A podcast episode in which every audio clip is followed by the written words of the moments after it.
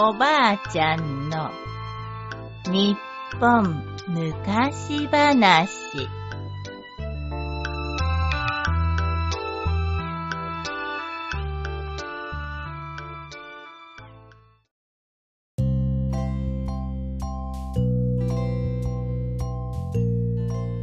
桜島大根汁。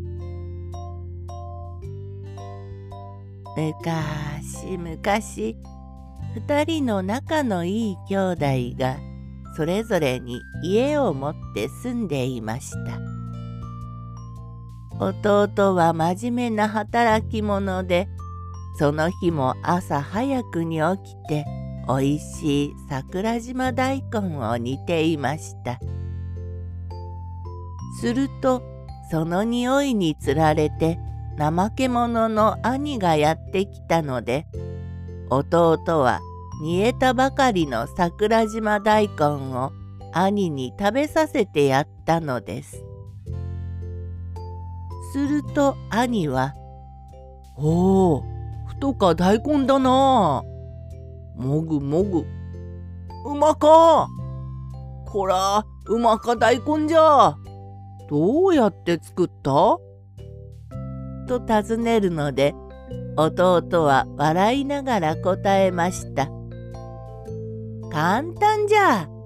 この鍋は大根を入れておくだけで焦げにうまく煮えるんじゃよ。おお、それは簡単じゃ。兄は鍋を弟から借りて帰ると早速桜島大根を放り込みました。火をたかんでもええっちゅうことじゃし一寝入りするか。さてしばらくして起きた兄は桜島大根の様子を見てびっくり。なんじゃ全然煮えとらんとぞ。ぷかぷか浮いとるだけだ。兄は頭をかしげながら弟の家に桜島大根の煮方を教えてもらいに行きました。兄さん、いくらよか鍋でも大根を切って入れるだけじゃ煮えんよ。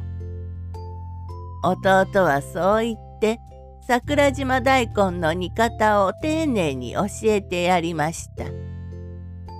まずは朝早うに起きて鍋にたっぷりの水と大根を入れて木の枝をくべるんだ。そいで川の土手に行って牛の餌になる草をかごいっぱいに切って帰ってくる。するとうまか大根が煮えとるだ。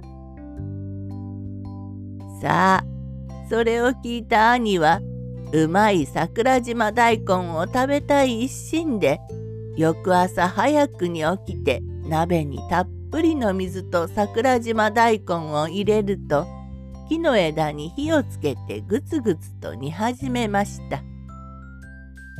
そして眠い目をこすりながら牛の餌になる草を切りに出かけたのです。ああ、眠いけんど草を刈らんと大根が煮えんでのう。やっと草がかごいっぱいになった兄は急いで家に向かいました家の戸口まで来ると大根を煮込んだいい匂いがぷーんと漂ってきます兄は草かごを放り出すとうまそうに煮えた大根を口に放り込みました。その美味しさと言ったら涙が出てくるほどです。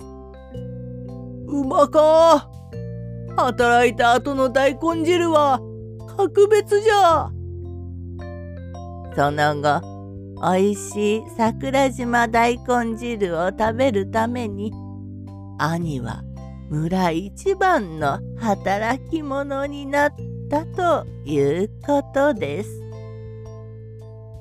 おしまい。